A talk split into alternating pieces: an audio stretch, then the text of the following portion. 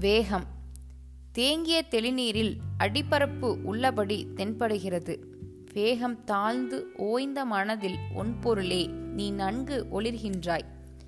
சூறாவளி ஒன்று செடிகொடிகளை நிலைகுலையச் செய்து விடுகிறது கொந்தளிப்பில் அவைகள் காயம்பட்டவை போன்று ஆகிவிடுகின்றன. பின்பு அமைதி நிலவும் போது அவை யாவும் சிகிச்சை பெறும் சாந்தத்தில் அமைந்திருக்கின்றன. மண் தூசி முதலியவைகளும் ஆறுதலடையும் அமைதி உண்டாகிறது.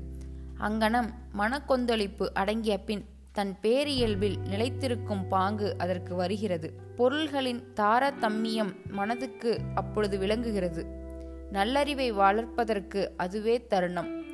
கவி வேகம் கெடுத்தாண்ட வேந்தனடி வெல்க மாணிக்கவாசகர்.